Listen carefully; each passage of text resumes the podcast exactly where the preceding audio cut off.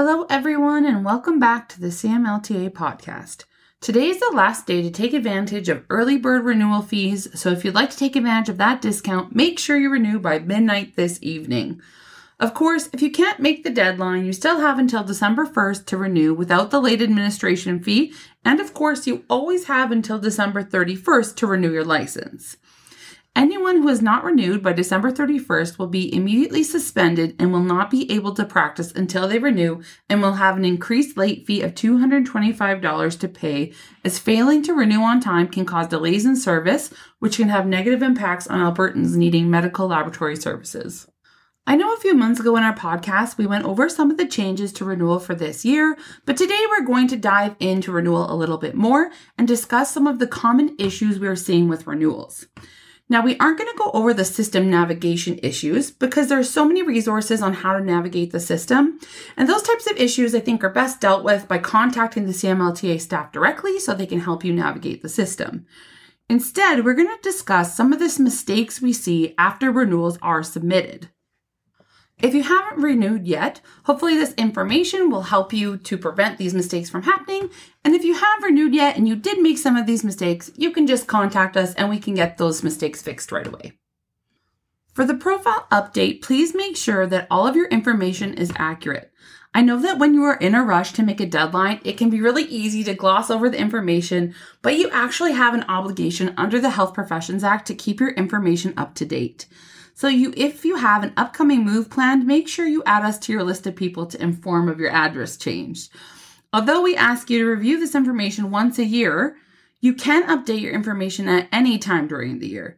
This ensures that we can reach you should you be selected for an audit or need to be contacted by the CMLTA for any other reason, such as receiving a complaint or being named as a witness in a complaint of unprofessional conduct. Make sure you are also using an email that you check regularly.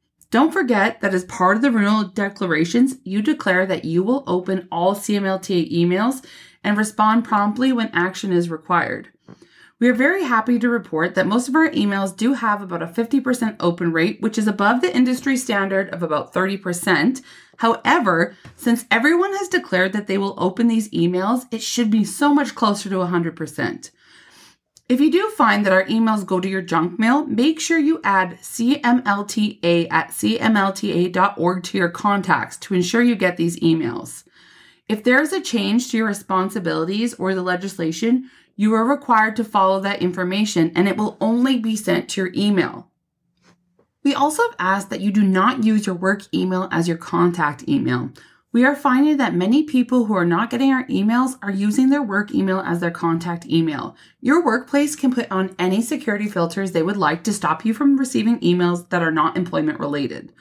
Although having a practice permit is an obligation of your employment, many employers do not see regulatory emails as work related emails and expect them to be read and addressed outside of company hours or working hours. If you have your work email listed, please consider changing it to a personal email. Of course, part of finishing your renewal is also completing your learning activity log from 2023 and then creating your learning plan for the next year, 2024. Please remember that you are expected to fully complete this step. Please do not use not applicable or NA as an answer to any of the mandatory fields in your continuing competence program. This is not an acceptable answer. And if you're not sure what to put in there, please send an email to our CMLTA staff or give us a call. We are here to help you if you are unsure of what to put, but, but remember that this is a legal requirement under the Health Professions Act in our standards of practice. Filling it out inappropriately, intentionally, can be considered unprofessional conduct, so please take your time to fully complete the CCP requirements. Another step of renewal is answering the declaration questions. We briefly touched on the communications declaration, but it's very important that you read and understand each of the declarations that you are testing to and provide an honest answer to each of them, as dishonesty is considered unprofessional conduct. If for some reason you do need to declare anything, your renewal will be sent to the CMLTA staff for review and you will not be able to get to the section that allows you to pay your fees. If your renewal gets sent for review, there is no need to panic, as this does not mean that your renewal is being denied. It simply means that it needs to be reviewed by the registrar. If you are making any declarations to things such as changes to a criminal record or fitness to practice, the system will automatically provide you with an opportunity to respond. So make sure you put in as many details as possible, as this will speed up uh, the internal processes of getting your renewal approved. As well, if you are not planning on renewing this year, please make sure you send us a notice of non practice. As a reminder, if you do not renew and submit a notice of non practice, you must make sure that you are not performing any activities that fall under mandatory registration or use title.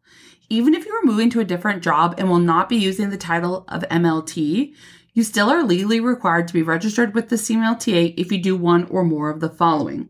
If you provide professional services directly to the public, such as collection of blood or other samples, if you conduct laboratory tests that are then used by other regulated mem- members of any health profession, such as doctors, to provide services directly to the public, if you teach the practice of medical laboratory technology to MLTs or MLT students, or if you supervise regulated health professionals who will provide professional services to the public. I know we have been through mandatory registration a few times, but we've been seeing an increased number of people who have not been registered when they need to be due to misunderstanding of the legislation by themselves or their employers. Even if your new employer tells you that you do not need registration, it is important to check with the CMLTA as some employers have been incorrect regarding these requirements. Now, last but certainly not least, we know that during this time of year, many of you are thinking, what do I get for paying all these renewal fees? You get to use a professional title MLT that only those who meet specific qualifications can use. This protects the integrity of the profession and makes the public feel confident in the health services you provide. By being regulated, you can feel confident that everyone using that professional title is bound by a standard of practice and code of ethics and can receive a complaint of unprofessional conduct should they breach these standards and codes. This is another mechanism that protects the public's views of MLTs and their trust of the profession. Regulation of health professions protects all individuals using their services and protects the public's trust in those professionals, which is essential to the healthcare system. To all the MLTs who have already renewed, we sincerely thank you for renewing early. Not only does it benefit you with a discount, but it also helps the CMLTA staff ensure that everyone renews in a timely manner without any disruption to service. I hope that this information helps you with your renewal this year or in the future for those who have already renewed. And if there is something that you think you may have input incorrectly after listening to this podcast, please feel free to contact the CMLTA staff at cmlta at cmlta.org and we'll be happy to assist you. And as always, thanks for tuning in.